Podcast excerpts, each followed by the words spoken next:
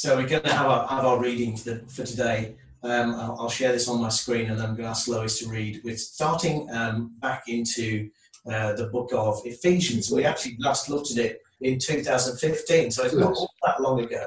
Um, and, uh, so I'm going to try and tackle Ephesians in a slightly different uh, way. Last time we, we looked, tried to look at every detail, we tried to um, understand the text, and I'm going to put those sermons on the uh, the WhatsApp chat. Um, so if you if you want it all nice and systematically laid out, or at least as systematic as I could make it last time, you can have that. This time around, I'm just going to um, look at it in a slightly different way, as you'll see as we go on, uh, and just pick out some highlights um, from each passage, especially as we're online. Uh, but let me share this, and then is going to each one.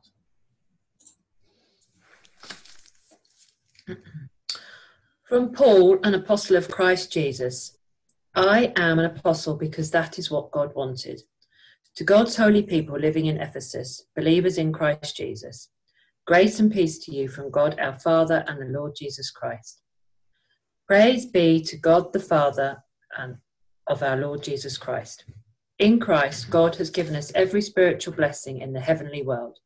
That is, in Christ, He chose us before the world was made so that we would be His holy people, people without blame before Him. Because of His love, God has already decided to make us His own children through Jesus Christ. That was what He wanted and what pleased Him, and it brings praise to God because of His wonderful grace. God gave that grace to us freely in Christ, the one He loves. In Christ, we are set free by the blood of His death, and so we have forgiveness of sins. How rich is God's grace, which He has given to us so fully and freely. God, with full wisdom and understanding, let us know His secret purpose. This was what God wanted, and He planned to do it through Christ. His goal was to carry out His plan when the right time came that all things in heaven and on earth would be joined together in Christ as the head. In Christ, we were chosen to be God's people because from the very beginning, God had decided this in, in keeping with his plan, and he is the one who makes everything agree with what he decides and wants. We are the first people who hoped in Christ, and we were chosen so that we would bring praise to God's glory. So it is with you. When you heard the true teaching, the good news about your salvation, you believed in Christ. And in Christ, God put his special mark of ownership on you by giving you the Holy Spirit that he had promised. That Holy Spirit is the guarantee that we will receive what God promised for his people until God gives full freedom to those who are his to bring praise to God's glory. Thanks, Lois.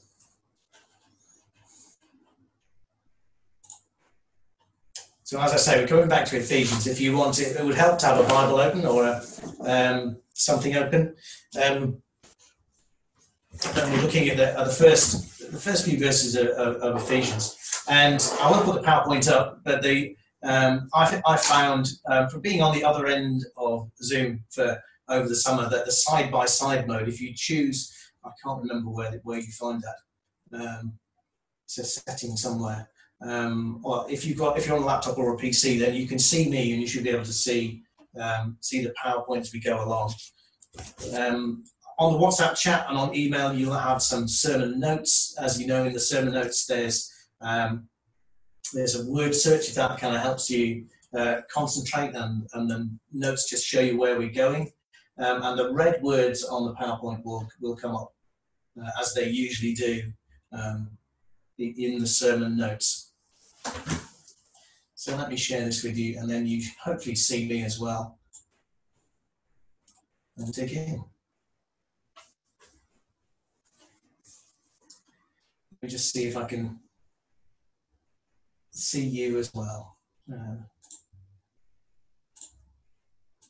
there we go. I can see at least a few of you as well.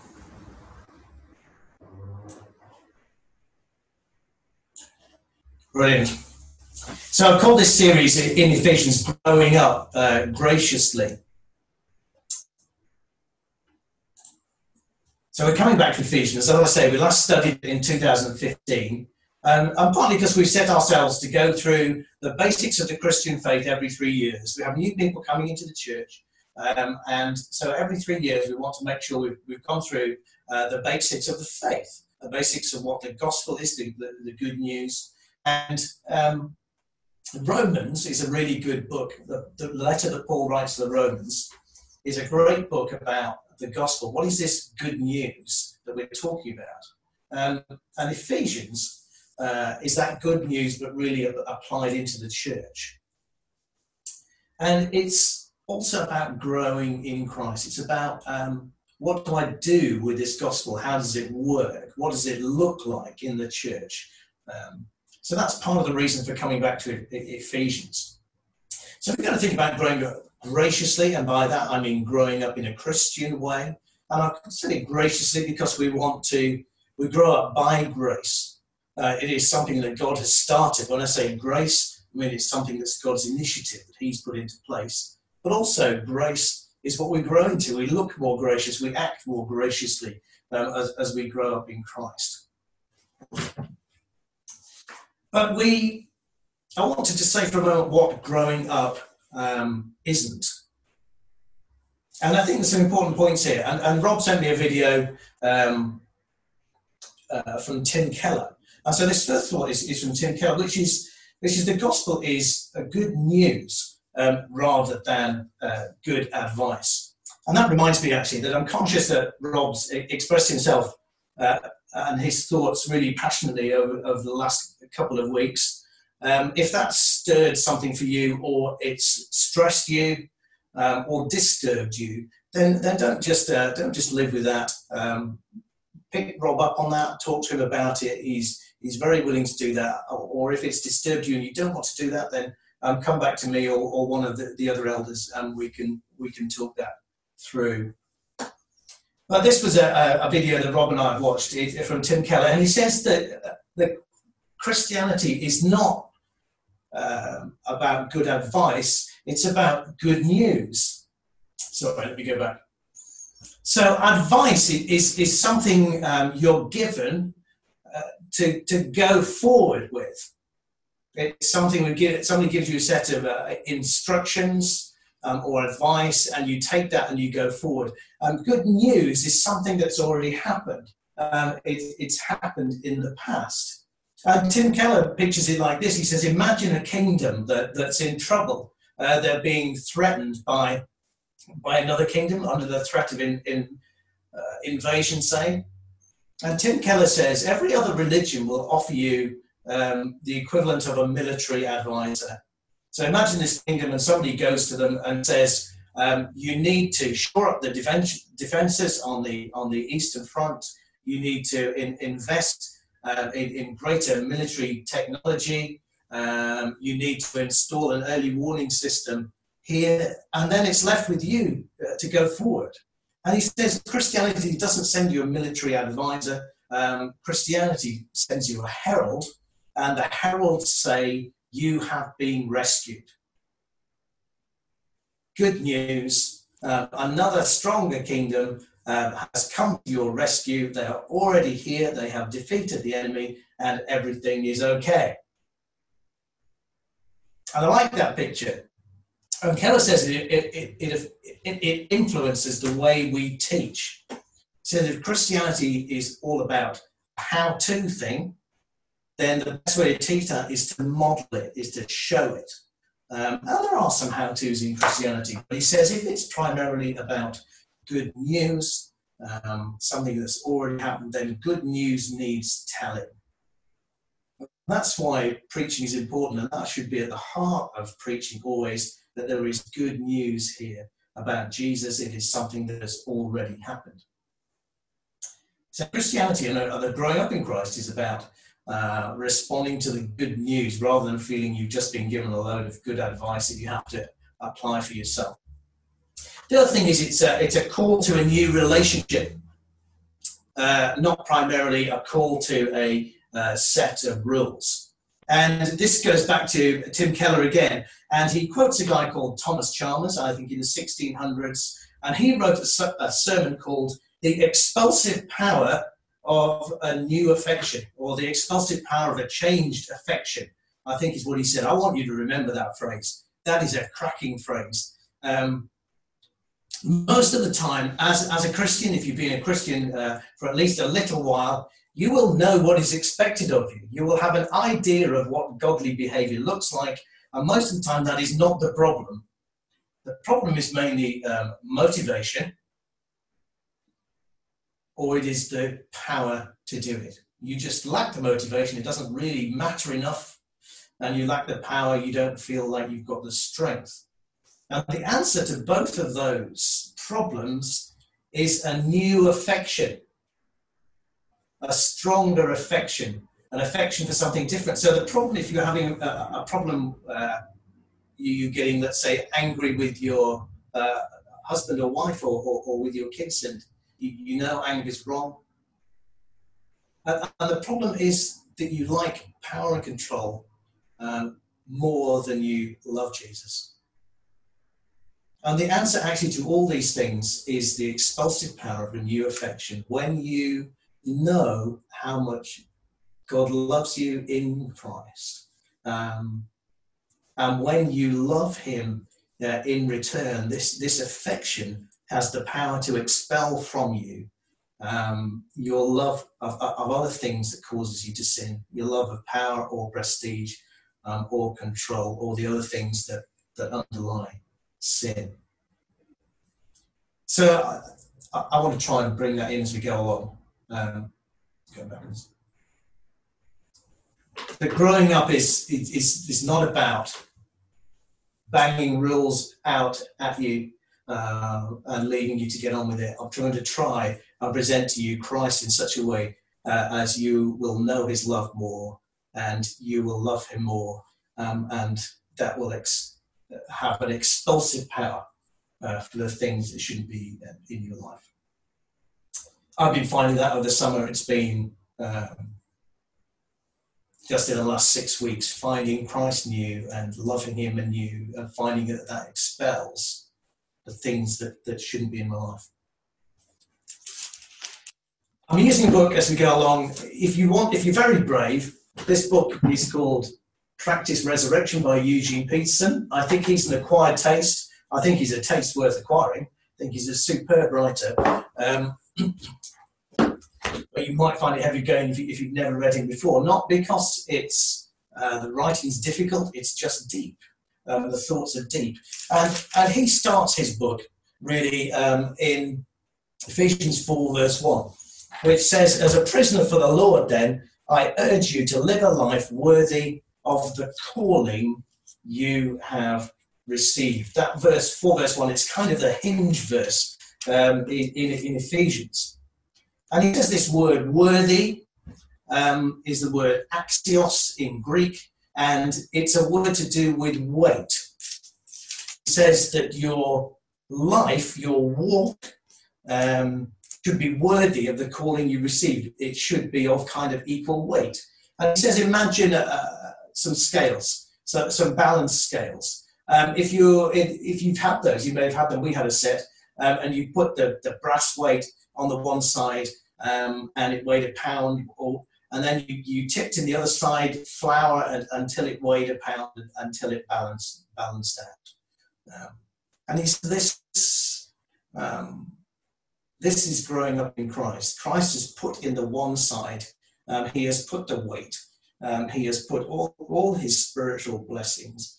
Um, and, and your challenge um, is to put in the, in the other side a lifestyle that is of equal weight, that, that is worthy of the calling that you've received. And he says that when the calling and the working are, are, are balanced, then, then we grow up um, in Christ. And we'll find that as we go to Ephesians. Um, chapters 1 to 3 are about the calling, uh, what God's done for you in Christ, and chapter 4 are about the walking.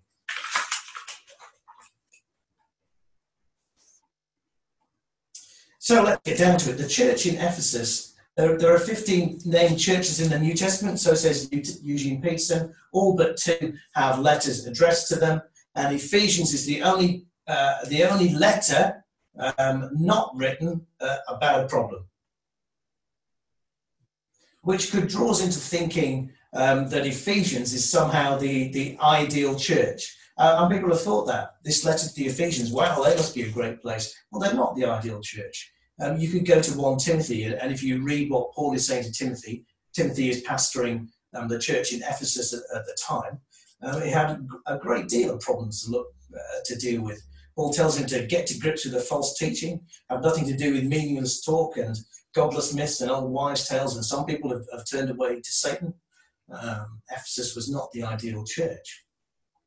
And in Revelation 2, Jesus says the same thing. At that point, they have got their doctrine right, they're a church that's lost its um, first love. So why then does Paul write Ephesians like he does? Why doesn't he not address the problem? Well, it seems that on this occasion, uh, it, I think it's possible that Ephesians was a more general letter written to a number of churches. But in this letter, Paul has taken a different tack. Um, rather than, than hit the problem head on, he tells the Ephesians what God is, is doing for the church, for his churches, how God is working behind the scenes. And then he tells them um, what the ideal response to that would be. So he, he draws them in with a, with a grand picture of their calling in Christ, what God is doing through the church, um, and then asks them, and then shows them what an ideal uh, response would look like. So that's the church in Ephesus. Let's let's get into it. Let's look at what God is doing. Paul says this, verses 3 to 14. In the Greek, it's all one sentence. Uh, it's about a 70 word sentence, and um, Paul didn't put any punctuation in it. We can't read it like that in English. Uh, so the translators put a, a punctuation marks in. But, but listen to this Praise be to the God and Father of our Lord Jesus Christ, who has blessed us in the heavenly realms with every spiritual blessing in Christ. What is God doing? God is working, and his work is consistent with his character. He is a God who blesses. In, in the heavenly realms, God has blessed you um, in every possible way. He has given you every dimension uh, of salvation. In, in His territory, um, in the heavenly realms, uh, there is nothing that God has, has not given you. Of course, we, we live in the earthly realms too, and, and they are painful and hard. We don't have every blessing in the earthly realms. But in terms of salvation, in terms of God's rescue, in terms uh, of your relationship with Him, God has blessed you with every. That that's a word which means complete. Every blessing that you need uh, in Christ, you are fully supplied. Our God is a good God um, who loves to give. He is a giving God. He loves um, to give good things.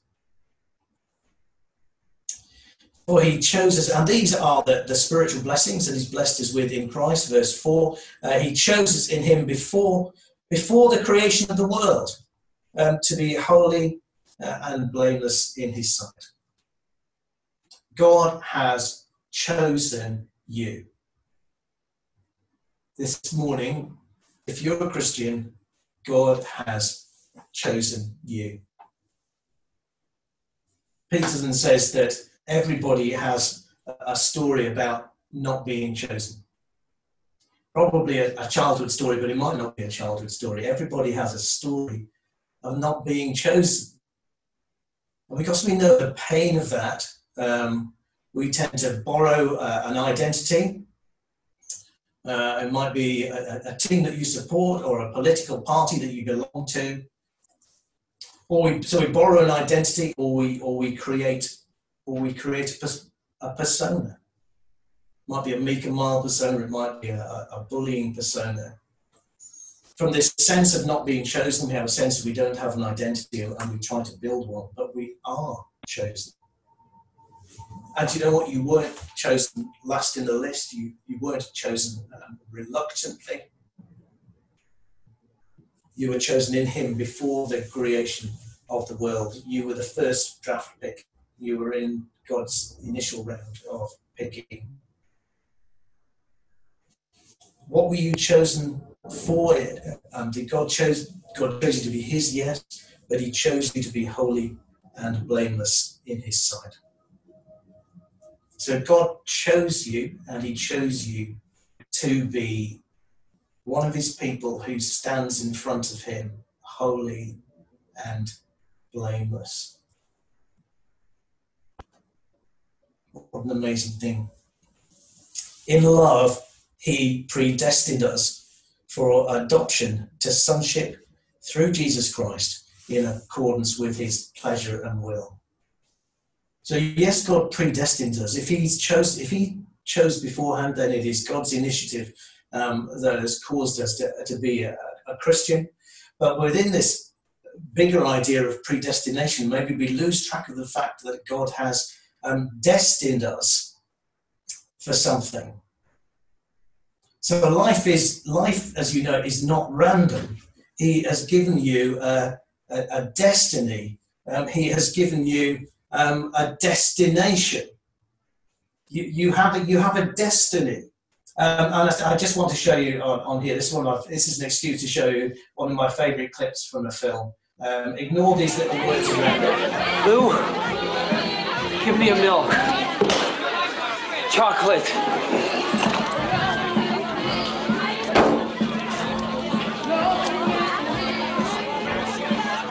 Sherry, go.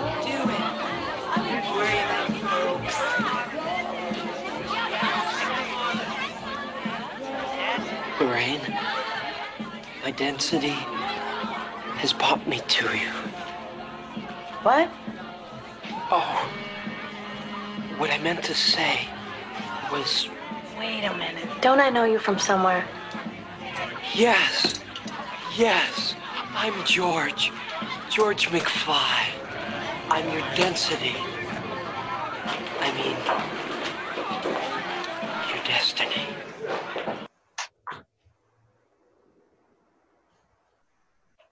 So ignore the little uh, uh, the little quotes around it, but it's it's great, isn't it? It's part of Back to the Future. That's George McFly, um, and he goes up to the girl of his dreams and wants to say, "I am your destiny," and he goes up to her and he says, "I am your density," um, and but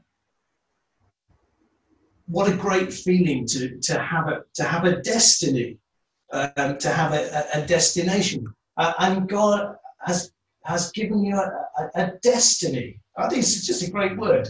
Um, so he chose you be, before, before you existed. Uh, before you knew anything about God, he decided he was going to give you um, a, a, destiny um, in Christ. There are great mysteries here. But it does demand humility. We,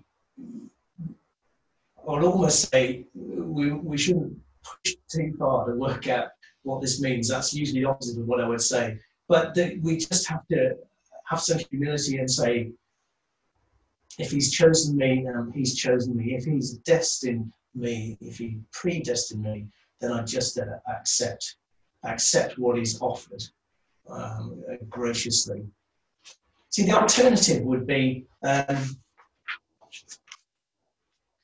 that God would be disinterested, that He leaves us to the survival of the spiritually fittest. But He doesn't. He has destined you, and that destiny is to be His child, uh, is to be adopted as, as, one of His children. And it says this is in accordance with His pleasure um, and will. This is what makes Him happy. It has made God um, greatly happy um, to choose you um, before the creation of the world and give you a destiny, destiny to be his, his son or his daughter. He bestows to the praise of the glorious grace which he has freely given us in, in the one he loves. He's a God of grace. The word bestows means to give. Um, uh, it's just the verb form of, of, the noun grace, which is God. This is our God. He gives we would say without thought of return. He gives, uh, he gives freely. He gives without um, requiring payment. This is grace. He lavishes. In him we have forget. In him we have redemption through his blood, the forgiveness of sins, in accordance with the riches of God's grace that he lavished upon us. He gives uh, abundantly he, he showers us with, with good things. Uh, we, we know a God who just loves to splurge.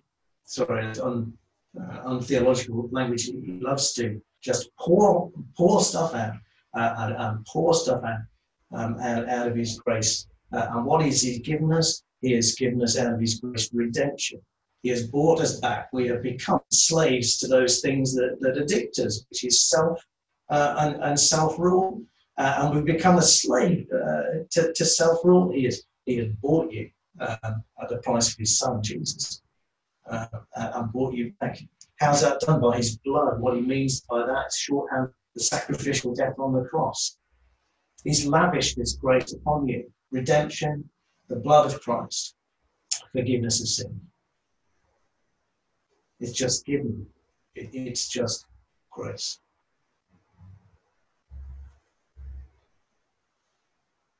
He's not a stingy God.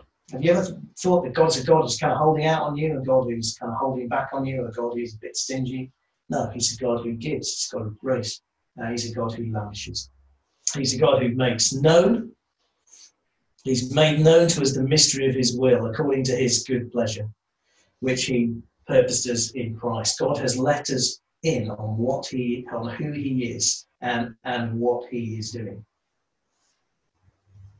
God is a God who reveals himself. What a good thing. God is not some, some distant being who, who sits there, um, doesn't say anything very clearly and says, hey, give it a go and take your best shot. See if you can work out um, how to know me. No, he's a God who reveals himself. And he's revealed himself in multiple ways. He's revealed himself to you in creation, he's revealed himself to you in person, um, in Christ, he's revealed himself uh, to you in scripture. And if you know him, he'll have revealed himself to you by his Holy Spirit, uh, illuminating scripture to you. God is not hiding. Our God is not distant and he is not hiding. He, is, uh, he makes himself known. You might think he's hiding in, in plain sight, is what we might call it. So every time you step outside the door, um, God is there in plain sight.